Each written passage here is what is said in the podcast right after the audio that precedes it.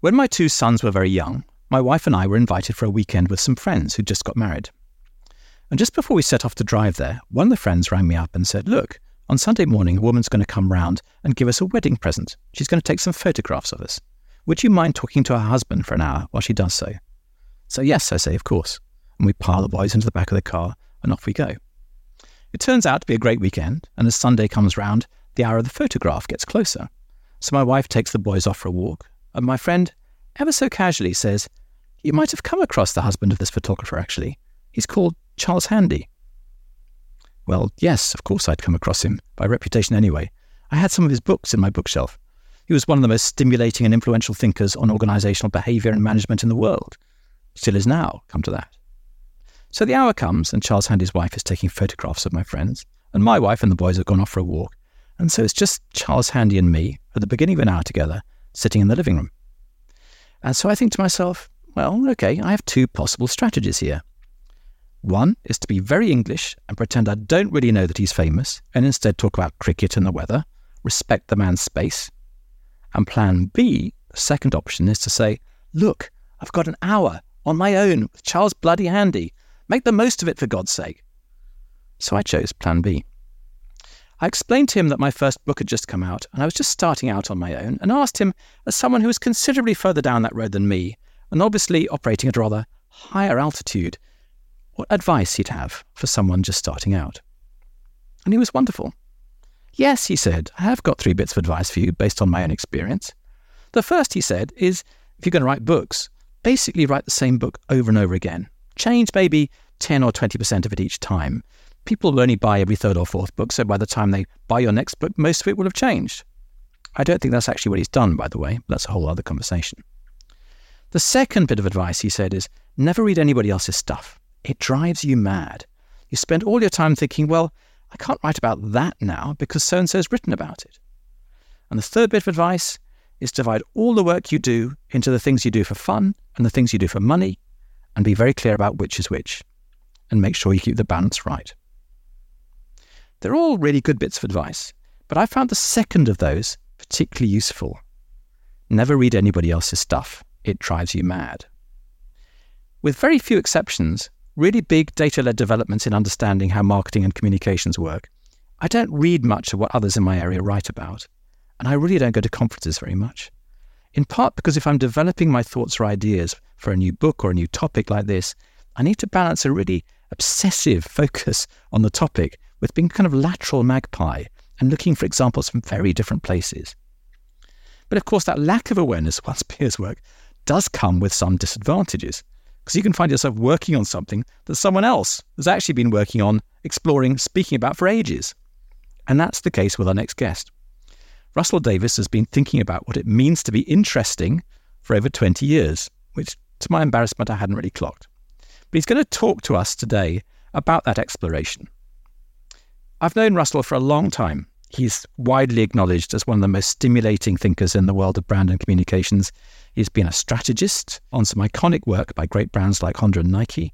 He's been a marketing director at an interesting challenger. He's a fabulously entertaining public speaker. He's a long-time contributor to Wired magazine. He's written three books, the first of which is called Egg, Bacon, Chips and Beans, which is a celebration of everything he loves about the Great British Cafe. The second, Everything I Know About Life, I learned from PowerPoint. And his new book is called Do Interesting Notice, Share, Collect, which is part of the excellent Do Books series.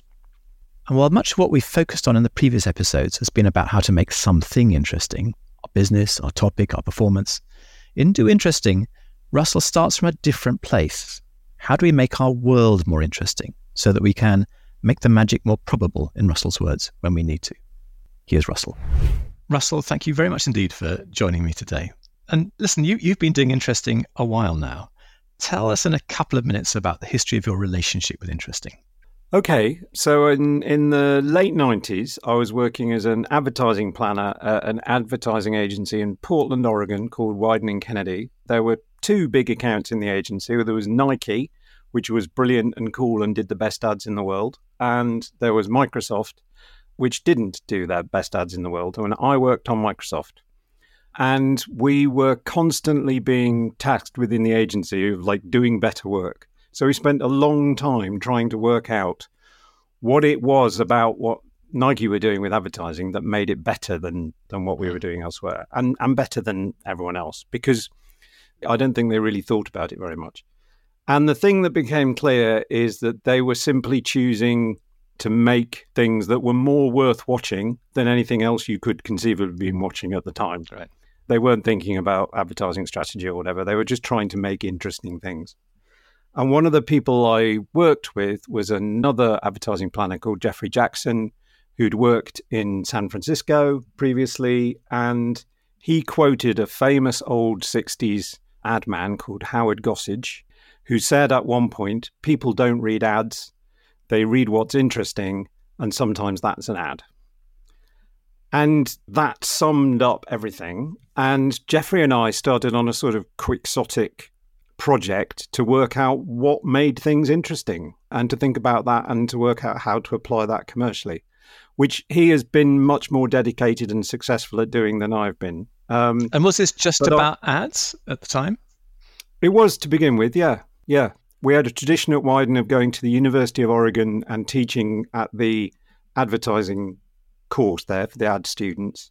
And normally it was creatives who would go and do that, and they could teach them how to write or art direct. And I was asked to go and do it. And I realized as a strategist, I had no useful transferable skills. so I thought, well, what can I teach them? And I thought, well, really, what I have sort of learned, I characterized it as how to be interesting. I don't think that's really what it was, but that was the shorthand. Yeah. And I thought, can I do it in a sort of didactic, just follow these instructions and it will work kind of way? So I did that. It went quite well. I wrote it up as a blog post. It was by this stage like the early 2000s so there weren't many blog posts so it became one of the popular ones and i became minorly known for having written it and interestingness just became a thing that people knew I was interested in, and I found out to myself that I was interested in. It was the early days of what would become social media. So, sites like Flickr were starting to build algorithms around the idea of interestingness. Really? Um, yeah, they literally called it interestingness. What they prototyped there turned into the things that Twitter subsequently used to destroy the world. But that kind of interest graph was a thing. So just on that, so, so what kind of things were they tracking as being interesting on Flickr? What did the algorithm look for? Things like uh, was something interacted with a lot. I mean, really straightforward things. I see. Um, Engagement which, effectively in some form. It, yeah. Yeah, exactly. Which it turns out, as TikTok has proved, is it's not very sophisticated. If you look at something for a time, that suggests you're interested in it. Yeah, yeah. You know, and they show you more of the things that you look at. Yeah. Yeah. And it sort of similar. Um, but there hadn't really been a thing that had been possible with media before and, and was starting to become so.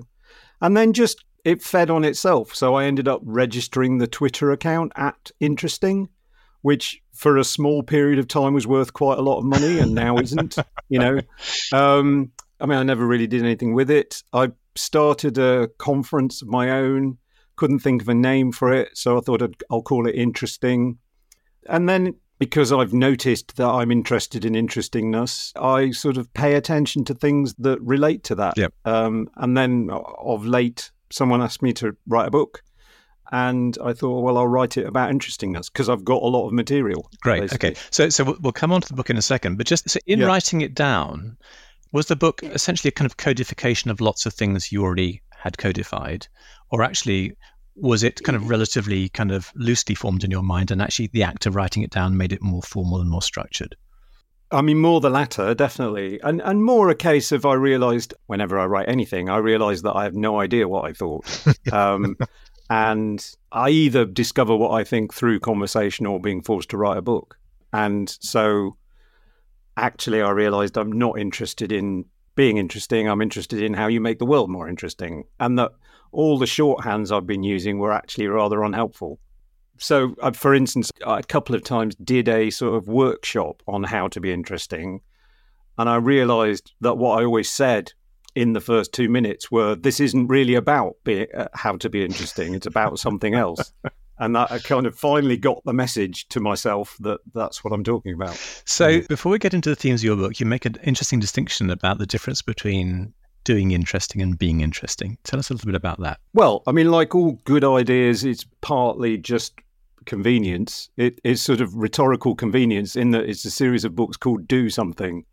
And I wanted to call it Do Interesting because that just seemed slightly disconcerting and, and interesting. But also because I think there's a version of how to be interesting that sort of leans into how to have charisma, which is a bit, it's too much like a pickup artist. It's too sort of scummy and, and like how to fake personality. And that's sort of not really what I wanted to talk about.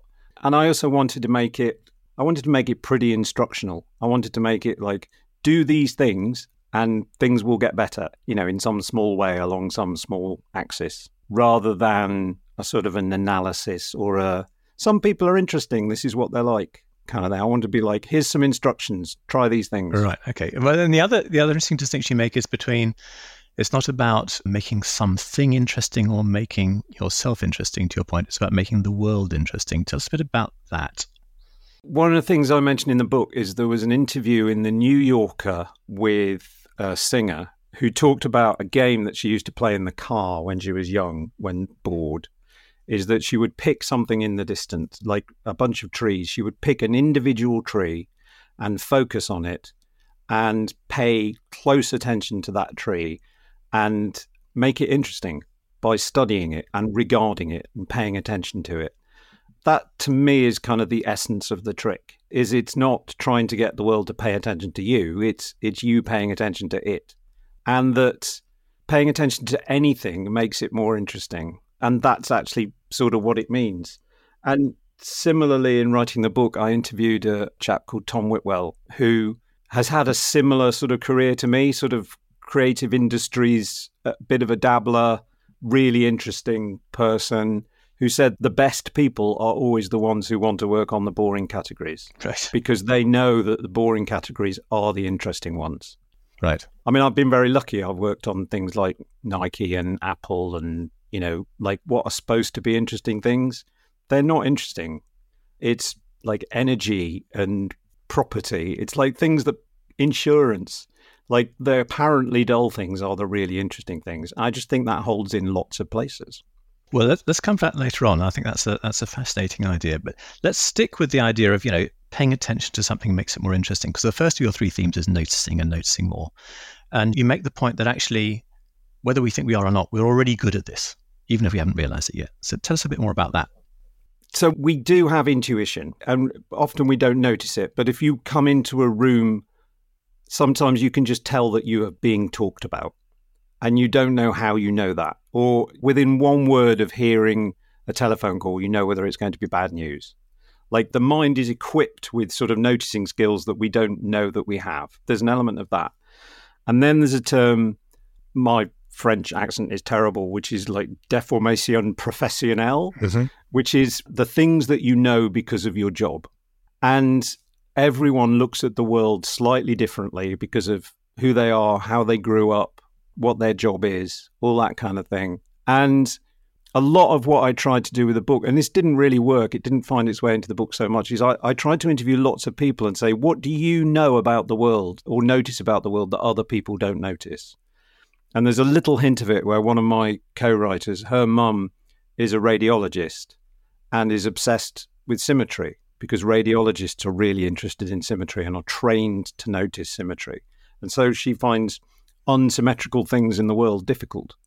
But I think there's a version of that for whoever you are. And if you just notice it and realize it's a tiny superpower, that's kind of potentially really useful. So if we're you. both looking at the same thing and spending a lot of time noticing it, actually we will just inherently notice it in different ways. And that will give us different and more interesting perspective because we have that individuality in it. Yes, I think there's something about if you notice that about yourself, if you know what it is that you find interesting and what you see, that amplifies that effect. And, um, and I um, guess your point is, and you gradually start to notice that you're noticing it in ways different from other people. You're right. So it becomes a virtuous circle from that point of view. Yeah. And then you also realize that, I mean, it helps that you then go, okay, they're seeing something I'm not. What is it that they're seeing that's useful and interesting as well? Yes. You know? Yes. And talk a little bit about pebbles and diamonds. Oh, so one of the, you'll know this yourself, towards the end of the book, of, uh, of writing a book, someone says, But what is it all about? What do you actually mean? And you also have to write that copy for the back, you know. So I ended up writing something like Don't hunt for diamonds, it is get fascinated by pebbles. It's it's like don't look for interesting things, make things interesting. Pay attention to what's around you rather than waiting for a magical gift of creativity or ideas or inspiration. So I'm really interested in this idea of it almost being a practice, to use that slightly old fashioned word that one brings into one's daily life. But let's come on to that. So noticing more is the first part of it, and then collecting more. So you're noticing these various things. What does it mean to collect your noticings? Just tell us about how you do that and what you mean by it in your own life. Well, I have lots of half hearted collections in the sort of traditional way that people do. But I also I write a lot of notes and that classic thing of I write a lot down, I never reread any of it. Never, really? Not really, no. Not even when you've got a book that you think, oh, I need to fill in page 55 and I've got a big hole on 66. Not really. It's that that used to be on the, or maybe still is on the cover of the Field Notes brand. Is like I'm not writing it down to remember it later. I'm writing it down to remember it now. Yeah. But I blog a lot and have done for more than 20 years now. So I've got a searchable personal archive of stuff that I've thought. So there's that. I have scrapbooks and and I notice what it is that I notice. I guess that over the years, and actually most of it, most of that stuff is now in PowerPoint decks, which I know we'll come to later. But you know, I've got I've got a PowerPoint deck that's probably 15 years old, which is all the stuff you know it's it's like a commonplace book it's a collection of things that work or that might be interesting or that will come in handy or i never have to start a presentation from scratch i can always just assemble a presentation out of things that i've previously found yeah, I do it in Word, funnily enough. I don't know why. I have very, very long Word documents that have no narrative flow at all. They are just parkings, effectively, of things, huge parking lots, things that I want to come back to later on. And there's a, a writer called Steven Johnson who who does that and calls it a spark file. And his practice, which there's a reason he's a professional writer, is he rereads it every six months. And just to go, okay, actually that idea now connects to that idea. And this thing which I thought about four years ago is now suddenly possible. And it's just that thing of paying attention to, to what you paid attention to previously. And there's versions of that. Again, uh, one of the things I tried to avoid with the book is getting too sort of therapeutic or meditative, but it's got like morning pages is a practice of writing daily notes, which a lot of people find very helpful and which I did. And it's sort of a version of that too. It's just getting stuff on paper helps a lot. And so the value of collecting here, over and above that writing, is there is a sense of sort of grouping of things and kind of finding where your energy is, I suppose, and must be looking for some degree of interconnection between some of these things or commonalities. Yes, I think so. And again, uh, the value of things like scrapbooks is the juxtaposition, or that you subsequently go back and leaf through and go, oh, that connects to that.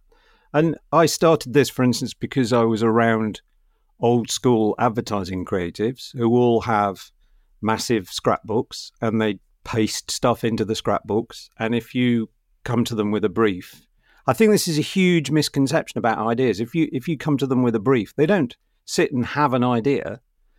They look through the interesting things they've previously connected and attempt to fit them to the brief. We never talk about that. Like, we don't say, you brief us and we'll try and fit an idea that we've already had to your brief. But that's actually how it works. And I think that's how a lot of creative endeavor works is there's this stuff floating around in your head and ideally also in other places. And then you use that to solve the problem that's in front of you. You don't just sort of sit abstractly and conjure an idea from nowhere. It comes from all the things you've already collected.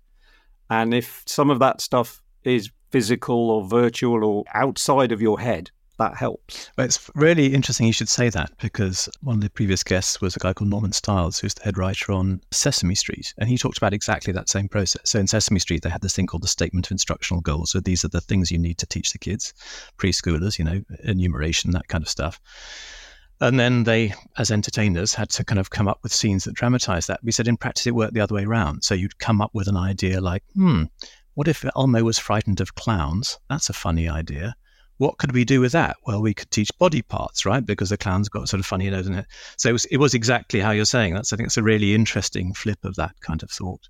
And you know, none the worse for that, right? Because you're focusing on his point was, as yours point is, you need a big, really interesting idea. That's the main thing. If you don't have that, there's no point in saying anything, frankly. And again, I think that's how, back to the start of the conversation, the thing that Nike and people who are good at ads do, and that we don't really tell people is what's happening, is they start with something interesting and then try and make it commercially effective. And that's very difficult but it's more effective than starting with something you think is going to be commercially effective and then trying to make it interesting. Because the interestingness bit is harder. So you start with the main problem there. And very often if you you're starting with a thing you already know has got something interesting about it that's a good place to start. And the micro version of that is you know if asked to write a presentation about something i have like a collection of default ideas that I might start with. And you go, okay, well, that problem fits. Oh, there's that thing I saw the other day that fits with that problem, you know, and I can make it work. And then you go, okay, well, I've started now, I'm off. And I juxtapose that with another thing. I've got 50% of the presentation now. So, does this only work if you're a collector on a relatively large scale? I don't know. I've certainly found it's got easier. Like the more stuff you have in your hopper, the better it is. But I also think it's one of those things where, although I think it's relatively straightforward and easy to do, most people don't do it. So even if you get somewhere, you know, even if you've got something, it helps. Um, I think most people don't do it because it's it seems to people like it's too easy. It seems like it couldn't be this simple to just make sure you notice things, write the odd thing down, keep them in a file, it's like that can't be how you have a successful career, but it, it is. But there's also a time commitment to it, isn't there? That you're creating the space and the time to do that because you understand the value of it. And you sort of need to start doing it and start to appreciate the value of it to start to commit to creating the time around it, really, I would imagine. Yes, I think so. But it's two minutes a day. Okay. okay. You know, it's not, I'm not a librarian. you know, it's, and it's taking screenshots. And there are simple tricks that make things easier. So every time I get a new computer, I set the screenshot folder to be in Dropbox so that I've got years of screenshots. And if I see something interesting, I'll, I screenshot it. And then that's it. And then every now and then I'll be like, oh, what was that thing? And, you know, you go through them all and you also find all the you know the screenshots of energy bills because you wanted to complain about something but eventually you find the thing and you also find three other things which actually will turn out to be useful as well. Yes. I really like those sort of simple ways of doing it. One of the points you make in collecting more is to make a virtue of your peculiarities. Mm-hmm. tell us a little bit about what that means and what it's meant for you. What are your peculiarities as an instance of that and how have you made a virtue out of them well, that comes from a, a, quote by Ursula K. Le Guin. One of her characters says that in one of her novels. Something like, "By the time you're 20, you should have, you know, you should learn to have made a, a virtue of your peculiarities."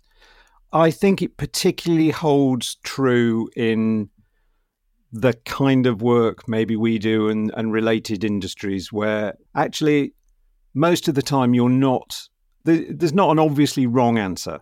If you're being asked to do something like have an idea, come up with a strategy, you know, do a presentation, it's very unlikely that anyone's going to do something completely wrong or demonstrably wrong. It's just going to be different versions of right. So it, you know, there will be lots of ways to execute that. And so it may as well be the one that comes from you. It may as well be the answer that's your answer that's peculiar to you because you're going to deliver it with more conviction. It's going to be more based in who you are. It's going to hopefully be more interesting because it's more individual and more human and, mm-hmm. and, and, things like that. Mm-hmm. So, again, I think one of the things you learn as a strategist or a persuader or you know any of those kind of roles is that it's not about being right it's about being more you it's like there's a dolly parton quote of like find out who you are and do it on purpose and it's that that's what that's what you're trying to do and noticing and collecting are ways of finding out who you are and doing it on purpose. It's like these are the things I'm interested in. And I mean, when we get to the sharing section, one of the things is if you share that and declare that, more of those things find their way to you. It's not like manifesting in the universe. It's people kind of go, Oh, you're interested in that. I saw that the other day. Here's an example. And they send it to you. So before we move on it, so just a couple of how you've brought your peculiarities into something that you've done. I saw a sign, I can't remember what station it's at, maybe Embankment years ago, and I, I, presume it's still there on the underground, on the platform. It said front of train, less crowded. And I just thought, that's me. I like being at the front of the train because it's less crowded. So I enjoy getting to things first. I, I enjoy learning about technologies and playing with them, not before the technologists do, but before the average person who's not a technologist does. So that's one of my habits, and that's been true for 20 years. I'm interested in where technologies meet society, and that's been a lot of my career. I'm interested in interestingness, so that's been a lot of it. I'm interested in, I mean, PowerPoint. Yes, we're going to come on to that. I'm really interested in your interest in PowerPoint, so we'll come on to that. Um, and I mean, and I have minor obsessions. Like I spent a long time being fascinated by Amazon, for instance. I just thought that's an interesting phenomenon, and I just pay extra attention. Uh-huh. You know, that just that headlines cross your screen, and if it's an Amazon one, I'm likely to click on it. And it just means I know more about that. And then if I am asked to work on a retail thing, I'm slightly more informed about Amazon. Or if I'm asked to work on something that's completely not a retail thing, I can use an Amazon example. I have minor areas of light expertise. I think that's a useful thing to have. Well, I think I, I, you and I shared a conference sort of platform at one point on a sort of panel when you were in the middle of your Amazon phase, I think, and you were talking about how right. Amazon was going to make all the biscuits in the world very shortly. So it was just a fantastically impassioned and interesting perspective on how Amazon was going to take over the world. I, I wasn't wrong. Let's talk about sharing. So, noticing more, collecting more, share more. So, I mean, w- within the notion of sharing, you talk about conversation and exchange. So, in, mm-hmm. tell us a little bit more about why that's so important in doing interesting. So, because you could say, well, look, I've noticed a lot, I've collected some stuff. I don't really need to kind of chat with others and exchange it because I can now just apply this thing. But you're saying, no, no, no, there is another bit, which is the sharing of it. Tell me about conversation and exchange and why that matters. I think it would be perfectly valid to not do that bit. It's rewarding in itself to you to do those things, and and I do some things and the things that I don't share. But the book is also intended to be of some use to people who have these kinds of jobs where you are supposed to do presentations or write emails or come up with ideas or whatever. And being practiced at sharing ideas is a useful thing to do. And this is a way of practicing that it's probably the most personal bit in that it reflects how I am, I think. Like, if left alone in a room, I don't have any thoughts, I don't think. I don't believe that for a second, Russell. Something would have interested you and you'd be starting to collect it in some kind of way. Sure. I mean, I think that's, yeah, that's probably true, but I don't think I'm thinking. I think in conversation, I think. Okay. Right. Um, that, again, someone I interviewed in the book describes it as I saw this and thought of you. So one of my habits is I see things and go, ah, I know who'd like that, and I send it to them. Yeah. And so I've got a sort of distributed, interesting network. Like I, I've got a pile of envelopes with people's names on for when I see them next time. I've got some cuttings in it that I will give them. And I imagine people think it's the most irritating and annoying thing in the world. But, you know, in my head, I've got models of what other people are interested in. And I go, oh, they'll like that and it's obviously a like desperate plea for them to be my friend, but or an act of generosity of spirit and thought, poss- and possibly both. But I found that a good way of thinking, a good way of distributing thought uh, amongst people. Uh. And again, the book is deliberately not just written by me; is written by a lot of people, which I mean, obviously, is easier, but also I think makes it more interesting. There's more voices in it than just mine. It was particularly interesting in the context of a book because the publishing industry hates that. You know, they do not like the idea of there being lots of people writing a book, even though that's the reality of almost every book. Is it's written by lots of people. Yeah, because you need one name on the cover, right, or two names. Yeah. You can't have yeah. Russell Davies and fourteen other people. And I, I did argue quite hard to, to get more names on the cover, and and it wasn't allowed. And I can see sort of why that is. And again, my professional experience is all the best things I've ever been involved with have had multiple people involved in the idea. I do think that makes life more interesting. Mm. You get better and more interesting ideas. And if you study ideas and how they happen, they're very rarely the creation of a single person. And we may as well acknowledge that and embrace that and therefore get good at it.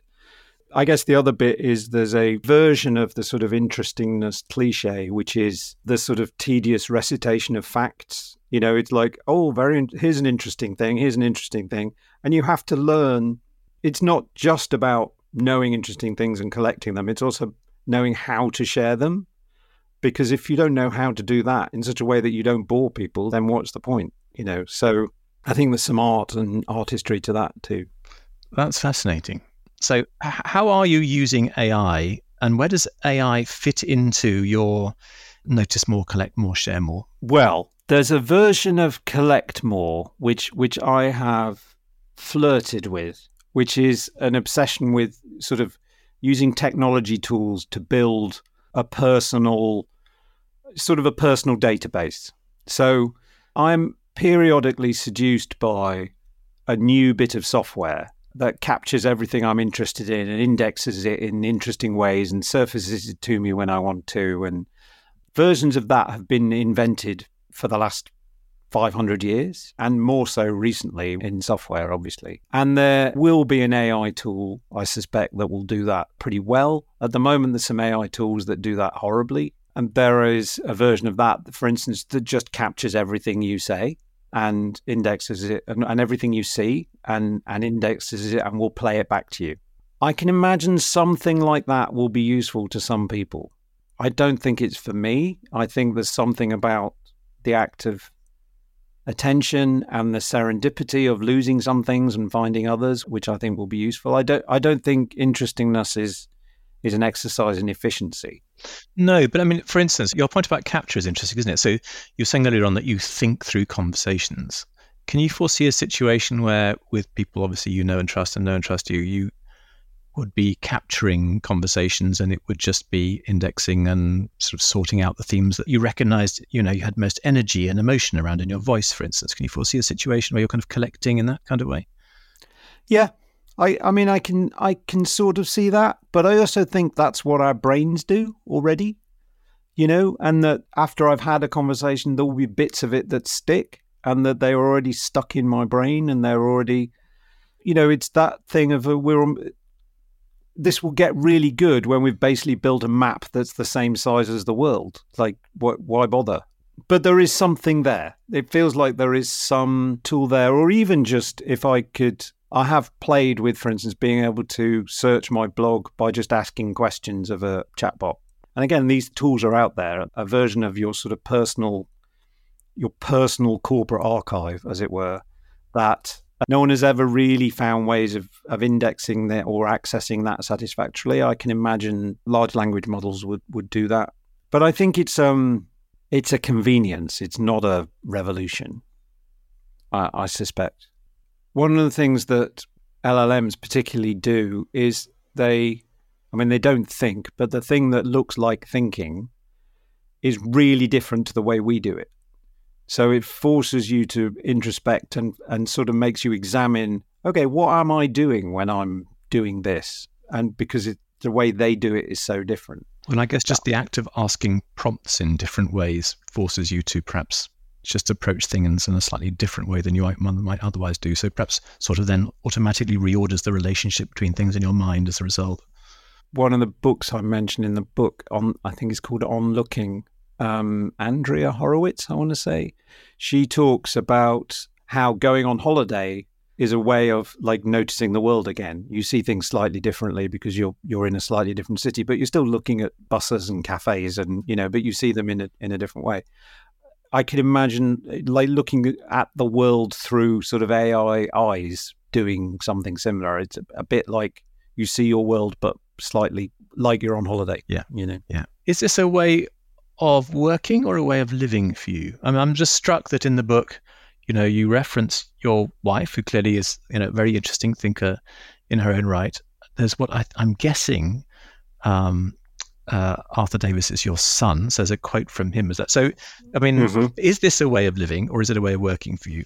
I'm not sure I could draw a distinction between the two. And I know I'm lucky and unlucky in that, but I've managed to turn a lot of my work into my life and, and a bit of my life into my work. But there's a richness in your personal life that comes from this, obviously, and not simply your professional life. Yes. And also because I think, you know, I've got a lot of privilege, and part of that has been I've been able to be myself at work and been able to bring personal interests and personal life and personal views and thoughts and ideas into my work. And has that, and has that always been the case, or has that kind of grown? I think that's grown. Yeah. Again, I think I've had the privilege that that my views and habits and the you know fact that I'm a straight white man are tend to be acceptable views inside a corporation. So I'm probably more allowed to be myself than other people are. But you know, there's probably been more presentations about the East Midlands than there might otherwise have been in you know corporate life. Um, um, let's let's just stick with that for a bit. We'll come back to the, just the book and indeed one of your other books in a second. But I, I, would imagine that one of the reasons you've been brought into an organisation, not necessarily someone like Nike, but some of the other organisations you work with, is is to sort of be a force of interesting and stimulation in it. What's your advice about how to do that well? Because it's very easy to do it badly, isn't it? Yeah. Um, under promise. Under promise. so I often end up with the slot that might, or used to. I don't do it so much anymore, but but I used to end up with the slot at a conference or a corporate retreat or whatever, where they might have put an inspiring speaker, and I've always tried to make it very clear that I am not an inspiring speaker. But you are, though. I've seen you speak. You're great. Yeah, I mean, I think I'm all right, but I'm not inspiring. I'm possibly interesting. Okay. Um, okay. And I, I think that's a useful distinction. There are some people who are inspiring, Pep Guardiola, but I don't think I've ever been at a work event where someone has been inspiring. You know, they they have been helpful or or useful or directional or interesting or I don't know. I think when the it's that inflation of language is just not just not helpful, and then you end up with speakers who look like someone who's inspiring. inspiring haircuts. Yeah, yeah, but but they're not. You know, yeah. um, partly because it's a very high bar um, to imagine that. So I think when I've done a successful presentation, it's because I've done a lot of work and I've tried to go. Well, all I want to do is is spend twenty minutes showing you something like better than staring at the wall. Uh-huh. You know, it's like worth your time. I think you have to honor an audience with something that's worth their time. But that's not my personality. It's not the fact that I'm there that's worth your time. It's the fact that I've done some work and found some stuff and I'm showing it to you. I see. Yeah. Okay. I mean, it's partly about me. Obviously, I'm I'm not that sort of um, modest, but it's about the work that I've done and the effort that I've made. It's not just showing up and being inspiring. So let's come back to your friends. I mean, clearly, you know, as you say, in a sense, the book is co-written by them. They're an enormously important part of your life as well as your working life. Do you make a practice of filtering out the uninteresting friends? I mean, do you have any uninteresting friends, or all they are interesting? Is, is this a? I remember talking to Faris Yakob about something similar earlier in the year, and his his whole point is you are what you eat. Do do you have dull friends? Yes, they're all dull. um, yeah, because everyone is in some ways. Everyone is dull along some axes and, and interesting along others, I think. And so one of the things that lockdown made me realize, you know, and the whole experience is how much I enjoy colleagues. And my wife said something absolutely brilliant, which is the thing that she missed about work was colleagues, uh. which the thing of going to work and there being some people there who you didn't have to arrange for them to be there. They're just they're just there. You know, and you know them quite well. You don't have to catch up from you don't have to you know, you know what they did yesterday. You know that some of them like football and some of them have got children and and you can just have a sort of low key but sometimes heightened relationship with those people and you don't have to like them you don't have to dislike them And I think those relationships are tremendously powerful um, and useful and interesting. And some of them turn into your friends and some of them don't. And some of those friends I have jokes with is we won't call each other friends. We will only describe each other as former colleagues. Right. Um, because that's sort of the essence of the relationship. And former colleague is a really nice relationship to have. It's a precious someone. thing. Yeah. Yeah. Yeah. And you've shared a lot, but you you don't have to declare yourself friends. And friends are a pain as well. Like you have to arrange to meet up and, you know, all that kind of stuff. It's a pain. Whereas colleagues are just there. Well, also, presumably, former colleagues is something else you can collect. So, I mean, that's yeah, yeah, yeah, itself. Yeah. And I've I've been very lucky. I've got a very good collection of former colleagues. Fantastic. Russell, thank you. That was great.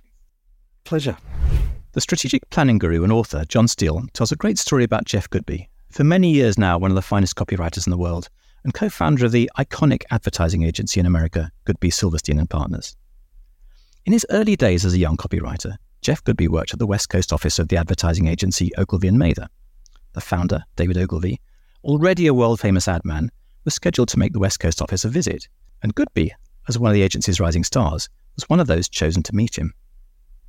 While normally a very calm, collected individual, when Goodby was introduced to the industry legend, his composure entirely disappeared.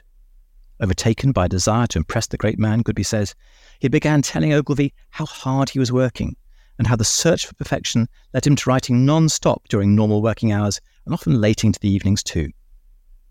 Ogilvy was apparently startled. Goodness, he said in reply to the young copywriter, I don't think you can write for 10 hours a day and have it be any good. Maybe two or three hours a day at the most. The rest of the day should be devoted to making yourself interesting enough so that we might want to read your writing. The importance of giving time to preparing to be or make something interesting has been a key theme across the people we've heard from, hasn't it? It's clearly not that you are just interesting or not interesting, we are hearing. It takes even the best time and preparation. And we've seen a range of approaches here. For Addison, several years into his teaching career, even for a topic he's taught before, it's 30 minutes prep a lesson. For Gemma, a key part of the secret to a great performance is endless rehearsal and curation. And for Russell, it's actually less about getting ready for something in particular and more a way of putting yourself in a position to be ready to make anything more interesting. And that continual practice of noticing, collecting, sharing is a way of living, in effect, that makes life more interesting to you and puts you always in a position to make things more interesting to others. And over and above that simple codified practice, three things struck me. The first was his flip of the idea of attention. It's not actually about you trying to get the world to pay more attention to you, he said. It's about you paying more attention to the world. And, as you do so, make a virtue of your peculiarities.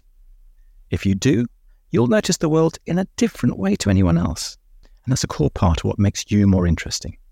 The second thing that struck me was his point that if you want to have more interesting communications, the key is to start with the interesting idea and then work out the right way to make it communicate what you need it to. And that's exactly what Norman Stiles said was their approach on creating scenes in Sesame Street as well, wasn't it? The most important thing today is to have an idea that's interesting enough to cut through and engage. That's very different to what I was taught when I started in advertising about the idea always following the strategy. No, that's not how it usually works if you really want to engage, say Norman and Russell. You have to have someone who's collected some really interesting ideas already, maybe you, and then work out how to use them to meet your communication or strategic goals. And the third thing I liked was this idea about making it easy. Spend two minutes a day capturing whatever you've noticed that day that was interesting. Set up your screen grabs to go into a folder in Dropbox marked interesting. Start filling up the hopper so it's ready when you need it. This has been Let's Make This More Interesting from eatbigfish. Thank you for listening. And a big thank you to Ruth, my editor, and Ross, my producer. And in the next episode, we're going to do something different from the format so far. We're actually going to ask Russell to come back and do a masterclass on how to give great PowerPoint. Why? Because PowerPoint is the poster child of dull, and Russell is a master at it. Although we will also have the intriguing challenge of discussing a primarily visual medium through the constraints of the spoken word. Come back and see how we do.